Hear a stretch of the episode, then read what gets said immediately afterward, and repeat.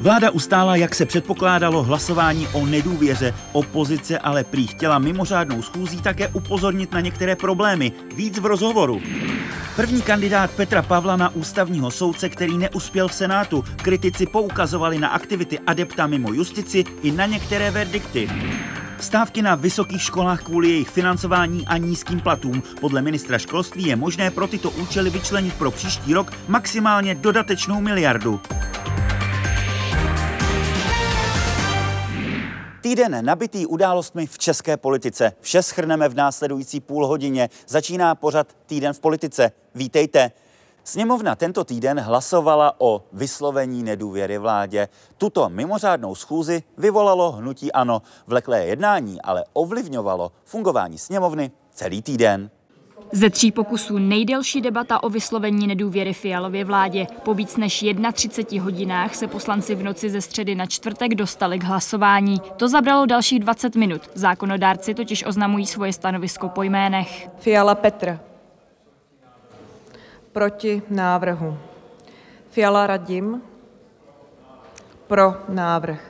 Předcházely tomu projevy premiéra i ministrů, kteří zhruba v polovině čtyřletého funkčního období obhajovali svou dosavadní práci. Vítra Kušan taky vysvětloval vlastnictví šifrovaného telefonu. Jeden z důvodů, proč hnutí ano mimořádnou schůzi vyvolalo. Pokud o mě hovoříte jako o bezpečnostním riziku, já vás mohu ubezpečit, dámy a pánové, opravdu se nemáte čeho bát. Opozice nezůstala pozadu. S kritikou vystoupila víc než polovina zástupců z ANO i SPD.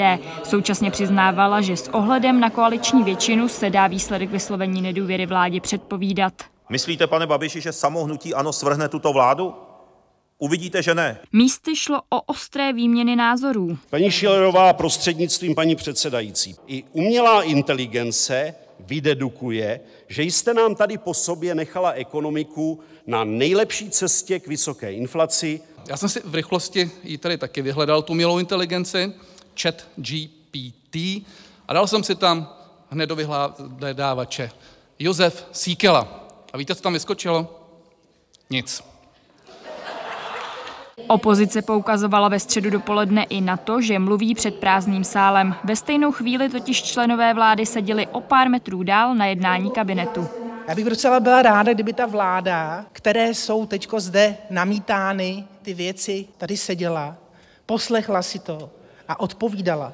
Žádost vlády o důvěru by byla úplně jiná situace než hlasování o nedůvěře vládě.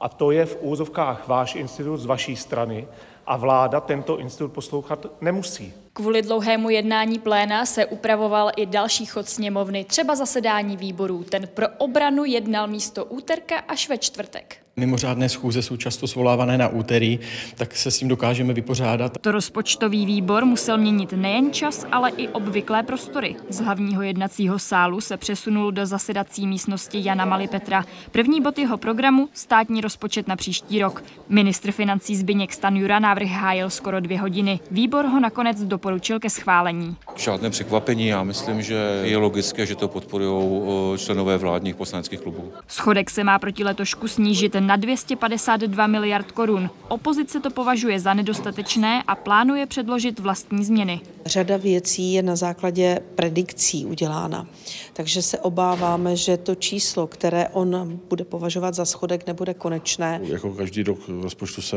určitě budeme eh, nejen vyjadřovat, ale i předkládat vlastní posilovací návrhy. Podle Zbyňka Stanjury by mohla sněmovna rozpočet projednat do konce listopadu. Pak jde rovnou k podpisu prezidenta. Tereza Šedivá, Česká televize. Sledujete pořad Týden v politice. Hostem je tentokrát předsedkyně poslaneckého klubu Hnutí Ano Alena Šilerová. Dobrý den. Dobrý den a děkuji za pozvání. Vy jste vyvolali hlasování o nedůvěře vládě. Sněmovna 1.30 hodin. Nicméně už víceméně dopředu bylo jasné, jak to hlasování dopadne. K čemu to tedy bylo? Tak eh, kdybych měla říct, že k ničemu, tak touto stejnou optikou bychom nemuseli podávat poslanecké návrhy, nemuseli bychom podávat pozměňovací návrhy, mohli, mohli bychom to tady čtyři roky takzvaně odsedět, ale to my rozhodně dělat nebudeme. My jsme nejsilnější poslanecký klub, sice opoziční, ale nejsilnější, máme 71 poslanců a použili jsme tento nejsilnější nástroj, který nám dává jednací řád právě proto, abychom upozornili na celou řadu problémů, které tato vláda má a které vidí občané prostě v každodenním styku. Teď máme za sebou eh, schválený a protlačený na silu poslaneckou sněmovnou daňový balíček, který zvedá daně vlastně nejvíce za posledních 30 let. No a jako taková ta pověstná třešnička na dortu jsou problémy vládní strany Hnutí stan, kde vlastně předseda tohoto hnutí je současně ministrem vnitra a tato strana je zmítaná už několik měsíců eh, v kauzu dozimetr, která sahla do nejvyšších pater tohoto hnutí. No a prostě nám se nelíbí, že předseda hnutí je současně ministrem vnitra, který má pod sebou policii, má pod sebou civilní rozvědku, Zůstává z toho pachuť. No a když se ještě navíc objevila kauza se šifrovaným telefonem, o kterém nejdřív mluvil, že ho neměl, pak ho měl, což je jenom pro diváky eh, telefon, který stojí několik tisíc korun a může ho používat jenom ten, kdo si volá s někým, který má stejný telefon. A víme, že tato eh, prověřovaná nebo prošetřovaná skupina korupční měla tento telefon. Co si s nimi volal ministr vnitra, co s nimi řešil. A to prostě jsou všechny věci, které se nám nelíbí. Přeci jenom 31 hodin z těch tří eh, hlasování o nedůvěře, které jste vyvolali už v, tom, v tomto volebním období, eh, to bylo to nejdelší. Tak eh, bylo opravdu nutné to těch 31 hodin, vzhledem k tomu, že i vy jste vlastně v minulosti kritizovali ta noční jednání, kdy naopak prosazovala některé normy koalice. Když se podíváte na organizaci nedůvěry, tak eh, velmi mnoho hodin spotřebovala sebechvála představitelů vlády, kdy vystupoval jeden ministr vedle druhého po premiérovi a eh, vlastně se chválili, byla tam absolutně nulová sebereflexe, to mě překvapilo ze všeho nejvíc. Aspoň se nám podařilo dohodnout takzvaný ZIP, že po třech členech vlády vystoupil jeden náš eh, zástupce s přednostním právem, abychom aspoň mluvili ten první den. Jinak samozřejmě by ten celý první den byl vlastně o tom, že tam eh, vystupovali a chválili se členové vlády, ale o tom to není. Dokonce ani neotevřeli rozpravu, takže naši poslanci Tak přece jenom ta rozprava je tím s před, eh, přednostními právy. Ano, ale pak je to jenom podle pořadí. To znamená, když jste v pořadí a byl ten ZIP, tři představitelé vlády, jeden představitel opozice, tak nemůžete reagovat bezprostředně. Takže my jsme poslouchali skoro celý den z těch 31 hodin sebechválu představitelů vlády. Nepřesvědčili vás tedy o tom, že ta vláda má mít důvěru? Ne, vůbec ne. Tato vláda sice získala důvěru eh, poslanecké sněmovny, ale důvěru občanů už dávno ztratila. Vidíme to každý den v nějakých průzkumech. Kdyby to měla být debata skutečně o problémech, které lidi trápí, ať už jsou to teď ty plánované změny v rozpočtu, netajit to, říct to lidem, ano, my bereme 51,5 miliardy a vy to zaplatíte, které to znamená na fakturách se vám od ledna objeví další poplatky za energie, přenesli jsme to na vás, takže pan ministr říká, no ale to se stejně platí prostřednictvím daní a ty se vybírají od lidí a firem. A touhle optikou nám příště pošle složenku za výstavbu dálnice nebo silnice, nebo si budeme, nebo si budeme tam platit někde do pokladničky ve škole, když, když dítě půjde do školy, tak zaplatí si prostě za výuku a podobně. To je přece naprosto zvrácená retorika. Přeci jenom to vleklé jednání ovlivnilo celé fungování sněmovny a to třeba i výboru, i třeba toho rozpočtového, eh, kde před prvním čtením, které bude v nadcházejícím týdnu, byl rozpočet. Eh, Jak vy se na něj díváte? Vláda ho předložila se schodkem eh, 252 miliard. Eh, V tom prvním čtení to bude zejména o těch eh, příjmech a výdajích. Tak eh, co zazní eh, z úst Aleny Šilerové na plénu? Rozpočtový výbor byl, byla to převážně debata m- mě s panem ministrem financí, ale to je logické, to nebyla žádná výtka. No, jenom vás trošku opravím, Eh, ten schodek je 270 miliard, protože 252 miliard je sice částka, kterou schválila vláda, ale 18 miliard převedla opět část deficitu do státního fondu dopravní infrastruktury, tak jak se jí to zalíbilo už v loňském roce. Tím pádem ten deficit ale samozřejmě musíme vnímat jako celek, to je něco, co by takto být Nicméně v rozpočtováno tom nemělo. samo- samotném rozpočtu Takže- bude částka 252 miliard. 270 miliard je celý deficit, protože to musíme sečíst. Je to prostě děláno jenom proto, aby se takzvaně fixloval celkový výsledek a vypadal ten rozpočet lépe. Když se na to podíváme ještě do budoucnosti, co budete vy jako hnutí ANO navrhovat, aby se změnilo v tom rozpočtu i v těch eh, dalších čteních? Hmm. Protože přeci jenom to, že stát v tuto chvíli by, si, by měl šetřit, s tím budeme souhlasit. Určitě ano, s tím souhlasíme. I my jsme měli plán konzolidace, konzolidace veřejných financí. Když se podíváte, nakonec on odpovídá to tempo, naprosto tempu, který my jsme navrhovali. Jenom jde o to, že celá ta konzolidace veřejných financí se opírá o vyšší daně.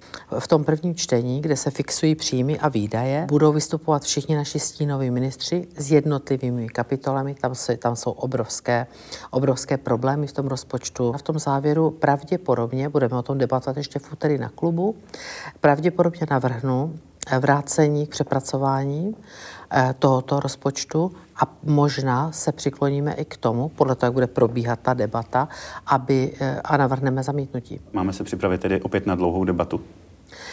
Rozhodně se nepřipravujme na žádné obstrukce. Já zastávám názor, že lépe, ať tato země má špatný rozpočet, než žádný rozpočet. Říká pro týden v politice předsedkyně poslaneckého klubu Hnutí Ano, Alena Šilerová. Za chvilku budeme ale pokračovat ještě druhou částí.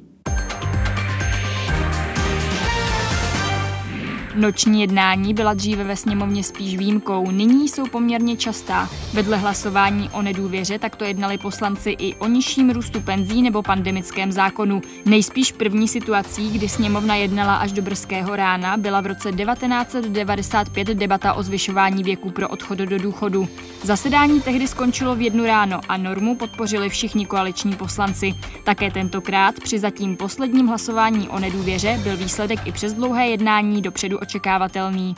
Nepochybuji o tom, že tento pokus ze strany opozice, který ještě podotýkám je legitimní samozřejmě, tak bude ale neúspěšný. Zatímco pro získání důvěry je potřebná většina přítomných, tak pro vyslovení nedůvěry je potřeba většina všech poslanců. Z 200 člené dolní komory má současná koalice celkem 108 hlasů a tak se výsledek dá očekávat. Jednání o nedůvěře se ale nevyhnulo ani třeba vládě minulé v čele s Andrejem Babišem. To šlo ovšem o menšinový kabinet tolerovaný komunisty a tak se opakovaně čekalo na to, jak se právě oni k hlasování postaví. Třeba v roce 2021 opustili jednací sál.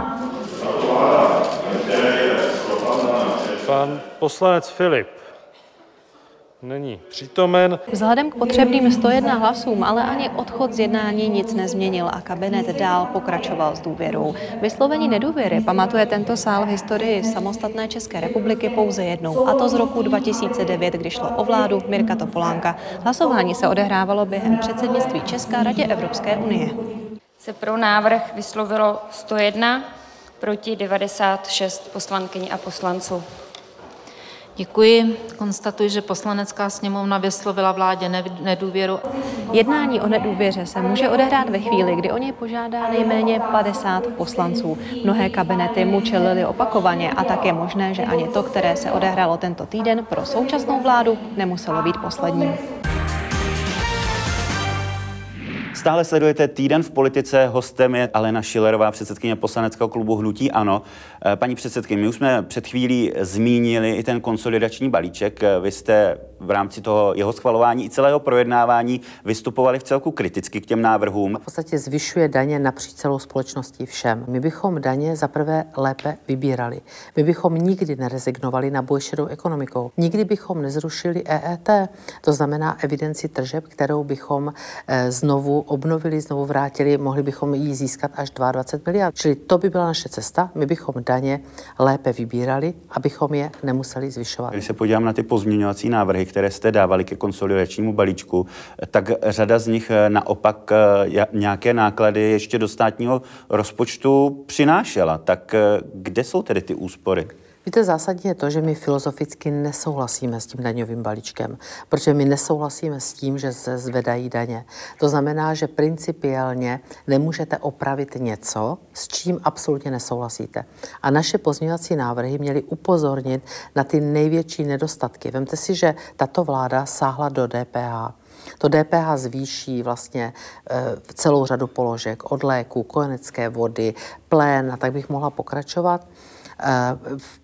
A když to vezmete, tak co získá státní rozpočet? Bude to negativní pro státní rozpočet, protože na druhé straně sníží DPH o 3% body na potraviny, ale to si nechají řetězce. V těch tisících položek nepocítíte v žádném případě nějaké snížení potravin. To znamená, měli nechat DPH tak, jak je. Takže my jsme se snažili ty věci narovnat. Aspoň ty věci sociálního charakteru. Proč sahali do výjimek? My bychom také rušili daňové výjimky, ale ne sociálního charakteru. Rušili bychom ty, které jsou prolobované týkají se třeba velkých korporátů. Když by některé z těch vašich návrhů prošly, tak eh, by ve výsledku ale ten deficit, o kterém jsme se tady bavili eh, před chvílí, že je potřeba šetřit, eh, prohloubili. Tak já v tom hledám tu úsporu. Tak principiálně je to o tom, že skutečně my bychom nikdy, kdybychom vládli, tak bychom to nenechali dojít do těchto konců, do kterých to nechala dojít tato vláda. My bychom nerezignovali na boj ekonomikou, tady by se řádně vybírali denně. Podívejte se každý měsíc do pokladního plnění, jak zaostává třeba výběr DPH oproti plánu, to znamená tady jednoznačně bují šedá ekonomika. E, dopadá na, na nás i to, že občané nakupují, hlavně děti z těch příhraničních oblastí nakupují v Polsku, nakupují v Německu, na což samozřejmě doplácí naši podnikatele, klesají jim tržby, doplácí na to státní rozpočet. To jsou všechno věci, které bychom řešili. E, energetickou krizi bychom řešili bývali úplně jinak. Zastropovali bychom ceny energii u výrobců. Neutrhla by se takhle inflace ze řetězu, protože se samozřejmě ceny energii promítly do všeho, do služeb, do zboží. To znamená, my bychom se dostali úplně někam jinam a ve finále, když se podívá na to, na to tempo konsolidace, tak ono je úplně stejné, jako jsme ho navrhovali my zhruba toho půlprocentního bodu HDP, jenom že to berou lidem a firmám z peněženek. Nicméně vy už jste avizovali, že zvažujete, že se obrátíte na soud v tomto případě a to e, zejména kvůli tomu pevnému hlasování. Nicméně na druhou stranu, když se na to podívám, e, koalice několikrát chtěla debatovat i po 14. hodině. To jste zamítli, tak e, Teď se dívám, v jednu chvíli jste debatovat nechtěli po 14. hodině, ale ve chvíli, kdy tedy debata skončila tím, že bylo zařazeno pevné hlasování, tak to se vám nelíbí. Tak nebylo možné jednat třeba nevždy, ale někdy po té 14. hodině? Ta jednání ve třetím čtení byla, pokud se dobře vzpomínám, tři. E, v tom třetím už se dalo na pevno hlasování, takže vlastně dvě. A e, jednací řád to říká jasně. Třetí čtení probíhají ve středu a v pátek v čase od 9 do 14 hodin může se jednat po 14. hodině, pokud to nezavetují aspoň dva kluby, což se stalo. Logicky, my nesouhlasíme s daňovým balíčkem. My nesouhlasíme, aby v této těžké době, kdy máme největší propad reálných mest, kdy máme prostě nejvyšší ceny energií v paritě kupní síly, kdy prostě na 16. měsíc po sobě klesají tržby malou obchodě a tak mohu pokračovat. Takže my nebudeme pomáhat pěti koalici, jakkoliv ulehčovat jim tu cestu v projednávání tohoto balíčku. To Takže znamená, to byla snaha o ano, to zablokovat ano, ten balíček, tu debatu, aby se nemohlo... 14. hodině, samozřejmě. To je jedna z legitimních nástrojů, jeden z legitimních nástrojů, který podle jednacího řádu e, opozice má, aby vlastně neulehčovala vládnoucí pěti koalici v tomto případě pěti koalici, vládnoucí většině projednání zákonů, se kterými nesouhlasí. A ty jsme bez zbytku e, využili. To znamená, já si vzpomínám také, že jsme chodili rok a půl do sněmovny, kdy se projednávalo EET. Rok a půl trpělivě, každou středu, každý pátek. To znamená, pětikolice samozřejmě pod tlakem. Čili oni samozřejmě si vědomi toho, že už je tlačí čas, tak tu debatu lidově řečeno zařízli. Ale toto prostě takto není možné dělat.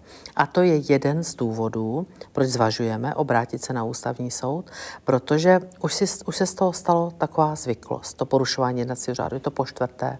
V tomto volebním období za dva roky. A není jiné autority než ústavního soudu, který jim může říct a dost. Věříte, že i přesto, že jste vlastně nechtěli debatovat po té 14. a vadí vám to pevné zařazení hlasování u, u soudu, uspějete? Uvidíme, je to předběžná debata, protože ještě na cestě k účinnosti zákona jsou dvě zákonné pojistky, Senát a pan prezident, na to musíme počkat. My tu debatu teprve s ústavními experty začínáme, tam těch důvodů by bylo víc, tam jsou i retroaktivní ustanovení, takže určitě těch důvodů, to by nebyl jediný důvod, ta procedura. Ta debata je na samém začátku, takže určitě vás budu informovat, až se posuneme dál. Říká pro týden v politice Alena Šilerová, předsedkyně poslaneckého klubu Hnutí Ano. Já vám děkuji. Já děkuji za pozvání a přeji všem krásnou sobotu.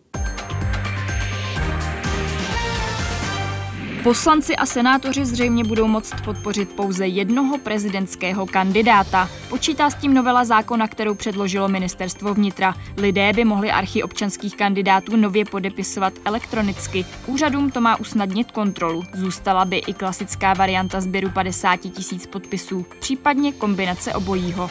Pokud by se objevil pod více kandidáty, potom žádný z těch podpisů daného poslance nebo senátora se nebude započítávat. Další věc je, že bude platit jenom podpis poslance nebo senátora, který v době už vyhlášené volby bude vykonávat aktivní poslanecký nebo senátní mandát. Nebudou platit žádné historické relikty třeba z bývalého, z minulého volebního období. Je to tak něco mimořádného, když podpoříte nějakého kandidáta, že by ta možnost měla být jenom jedna.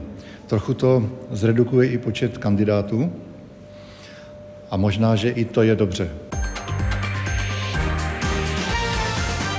Senát neschválil Pavla Simona jako soudce ústavního soudu. V tajné volbě nezískal dostatečný počet hlasů a stal se tak prvním nominantem prezidenta Petra Pavla, který v horní komoře neuspěl. Doktor Simon mi ke všem výhradám, které se v médiích objevily, předložil své stanovisko a vysvětlení, které pro mě bylo přesvědčivé a dostačující. Pochopitelně si kladu i další otázky. Co se změnilo, že je dnes grilování kandidátů tak detailní, že jde tak hluboko i do jejich osobního života? Já jsem tu dostatečně dlouho, abych zažil projednávání kandidátů i předchozích. A někteří z nich prostě byli tak špatní, že jsme se v klidu v koláru dohodli, že je nepodpoříme, žádnou diskuzi jsme o tom nevedli a prostě jsme je nepodpořili. Pan prezident předkládá kandidáty kvalitní a tudíž o nich diskuzi vedeme, protože jsme velmi často rozpolcení v těch názorech. Mě dříve mrzelo, že jsme právě o těch kandidátech, které jsme odmítli, možná i ne, a tedy a hlavně ty, které jsme neodmítli, že oni té diskuzi nebyli podrobeni. Protože my tady, jak jsme, tak my té diskuzi potrobení a té kontrole jsme. Pavel Simon se na nejvyšším soudu specializuje na odpovědnost státu za škodu a nemajetkovou újmu. Nicméně čel kritice části senátorů kvůli tomu, že některá rozhodnutí, na kterých se v minulosti podílel, následně před ústavním soudem neobstála. Je to rozhodnutí, které třeba respektovat. Senátoři posoudili, jestli podle jejich názoru jsem nebo nejsem vhodný soudce pro ústavní soud. A tak, jak rozhodli, tak rozhodli. Tím, že jsem se nestal soudcem ústavního soudu, tak můj život osobně ani profesní nekončí a všechno bude pokračovat dál, tak, jak bylo. Vláda se postavila neutrálně k návrhu Zlínského kraje na změnu rozpočtového určení daní. Ten chce zvýšení příjmů pro regiony. Stejné požadavky má dalších pět hejtmanů. Peníze by využili například na silnice druhých a třetích tříd nebo na investici do škol. Ministerstvo financí s návrhem kvůli miliardovým dopadům do státního rozpočtu nesouhlasí. Zástupci krajů chtějí hledat podporu ve sněmovně. Mám poslance zastupitelstvu kraje a jak už jsem jednou řekl, všichni jednomyslně podpořili tuto zákonodárnou iniciativu. Proto eh, bych byl rád a očekávám, že dialog se povede na půdě poslanecké sněmovny, kde se tito samí poslanci budou moct vyjádřit. Já samozřejmě jako ministr pro místní rozvoj bych chtěl více peníze směrem do krajů na projekty, zejména z důvodu třeba kofinancování evropských zdrojů, ale současné rozpočtové možnosti to neumožňují, takže pokud by tam nebylo možné dát peněz více, tak vnitřní přerozdělení je, že vždycky někdo na tom bude líp. Poslanci tento týden řešili bezpečnostní situaci v České republice ve spojitosti se situací v Izraeli. Zabývali se tím sněmovní výbory, jak ten pro obranu, tak i ten bezpečnostní. Zasedání se účastnili také zástupci tajných služeb. To nejdůležitější je pochopitelně to závěrečné ujistění našich občanů, že bezpečnost České republiky není dotčená, že naš, náš eh, bezpečnostní spravodajský aparát eh, funguje, jak má. Takže určitě jsme se zajímali eh, o průběh té akce, určitě jsme se zajímali, také byly otázky, které směřovaly k tomu, co můžeme předpokládat, že se stane. Vidíte, jak se ta vlna proti židovství tady zveda, jaké rizika to skýtá pro Českou republiku eh, nebo pro Evropu a zdali zpravodajské služby a bezpečnostní složky dělají, co mají. Význam Národního úřadu pro kybernetickou a informační bezpečnost roste. Při návštěvě centrály v Brně to řekl premiér Petr Fiala. Důvodem je to, že energetika, zdravotnictví i telekomunikace jsou čím dál závislejší na informačních technologiích. Rozšiřuje se taky digitalizace státních úřadů. Vláda proto podle Fialy považuje kyberbezpečnost za mimořádně důležitou. Na několika českých vysokých školách se v úterý stávkovalo. Akademici jsou nespokojení s financováním univerzit a nízkými platy. Průměrný výdělek vysokoškolského pracovníka je přes 60 tisíc korun. Mezi jednotlivými fakultami jsou ale velké rozdíly. Nejvíc protestují zástupci humanitních oborů. Právě oni tlumočili své požadavky ministrovi školství Mikuláši Bekovi. Ta situace je chronická, je vážná. Spolu s inflací už dospěla za hranu únosnosti. A to, že se setkáváme tady na této půdě Filozofické fakultě, znamená, že z podfinancovaného českého vysokého školství dopadá nejvíce na ty momentálně nejchudší. V příštím roce 4 miliardy nejsou realistické očekávání. Já jsem diskutoval se stávkujícími a opakoval jsem nabídku, kterou jsem už dal rektorům vysokých škol, že bychom vyčlenili dodatečnou miliardu korun. To je z dnešního pořadu vše. Týden v politice, tu bude ale i za týden, kdy rozebereme třeba první čtení rozpočtu tady ve sněmovně. Naschledanou.